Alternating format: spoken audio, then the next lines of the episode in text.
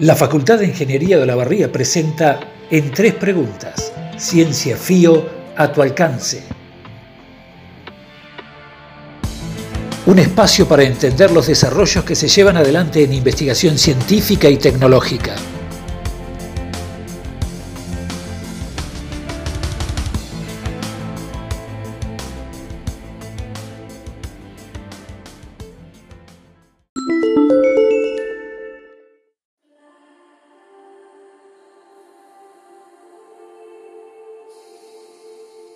Nuestra invitada de hoy es licenciada en Ciencia y Tecnología de los Alimentos, graduada en La Plata. Allí también en esa misma Universidad de La Plata obtuvo su doctorado en la Facultad de Ciencias Exactas y desde 2018 es investigadora del CONICET. Pero es además, por supuesto, ya una de las investigadoras de más potencial con las que cuenta la FIO.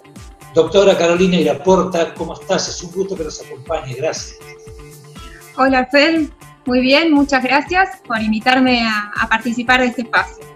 A este espacio nuevo de los podcasts, a esta, a esta cosa eh, novedosa, donde eh, sabes que hacemos, eh, de algún modo, la, intención es tener en tres preguntas, poner la ciencia de la FIO al alcance de no especialistas. Y la primera pregunta es justamente, ¿cuál es tu trabajo como investigadora en la FIO?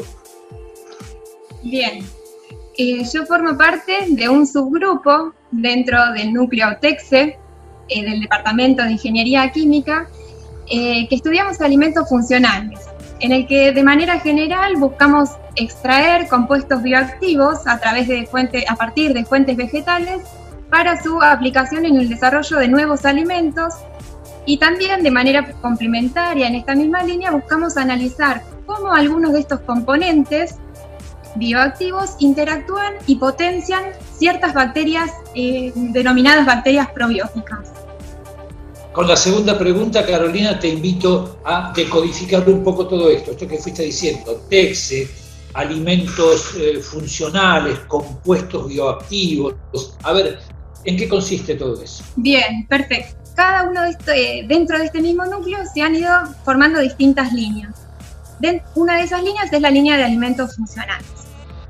Actualmente, y yo creo que por ahí cada vez más, las tendencias de alimentación han ido mutando hacia la alimentación saludable o hasta incluso el veganismo y la búsqueda de alimentos saludables. Creo que todos hoy por hoy tenemos algún amigo o hasta incluso nosotros mismos que, eh, algún amigo o nosotros mismos que han orientado su alimentación para buscar una mejor calidad de vida, alimentos saludables, ¿sí? Dentro de este, de este contexto, los alimentos funcionales, que son los que trabajamos nosotros, son un tipo de alimentos que además de su función nutritiva, tienen algún efecto beneficioso para la salud del consumidor.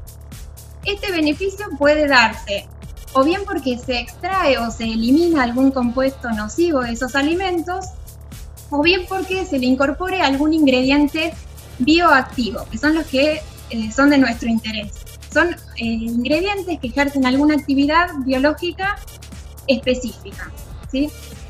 Em, este tipo Por ejemplo, Carolina, ¿qué, están trabajando puntualmente? En particular, nosotros extraemos un carbohidrato de tubérculos de topinambur, que es un carbohidrato que tiene una estructura particular.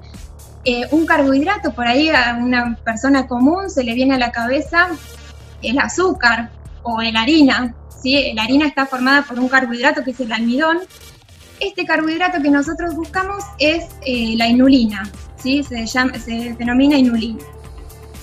Y este tipo de ingredientes o este ingrediente lo que hace es estimular el desarrollo de bacterias benéficas en nuestro intestino. Cuando uno menciona la palabra bacteria, es común que a las personas se les venga algo negativo a la cabeza, ¿sí? que lo relacionen con una contaminación o con una enfermedad o con una infección. Sin embargo, eh, debemos saber que el mundo está poblado por muchas más bacterias que por personas y que la gran mayoría de las bacterias son inocuas, ¿sí? no nos van a enfermar, no nos van a producir ningún daño, sino más bien nosotros necesitamos de esas bacterias para vivir. ¿sí? Nuestro cuerpo está colonizado por todas en todas las superficies y en todas las mucosas que están expuestas al interior por eh, bacterias. ¿sí? Y bueno, lo que hace la inulina es a nivel intestinal, donde tenemos una gran diversidad de bacterias, es potenciar aquellas que eh, favorecen o que nos benefician o que nos ayudan a mantener un buen estado de salud.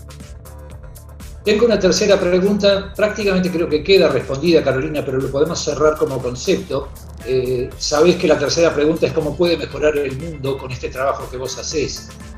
Bien, yo creo que esa es una pregunta muy importante que todos los investigadores deberían hacerse eh, bastante más seguido, porque a veces las investigaciones suelen eh, derivarse o por ahí perder un poco el foco.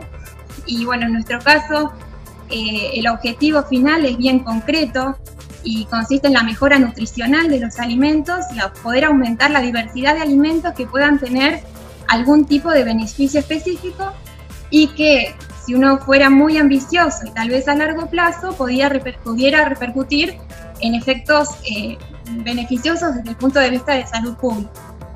Es licenciada, es doctora, se llama Carolina Iraporda y nos acompañó en este ciclo de Ciencia Fío a tu alcance. Gracias, Carolina, muchas gracias. Gracias a vos.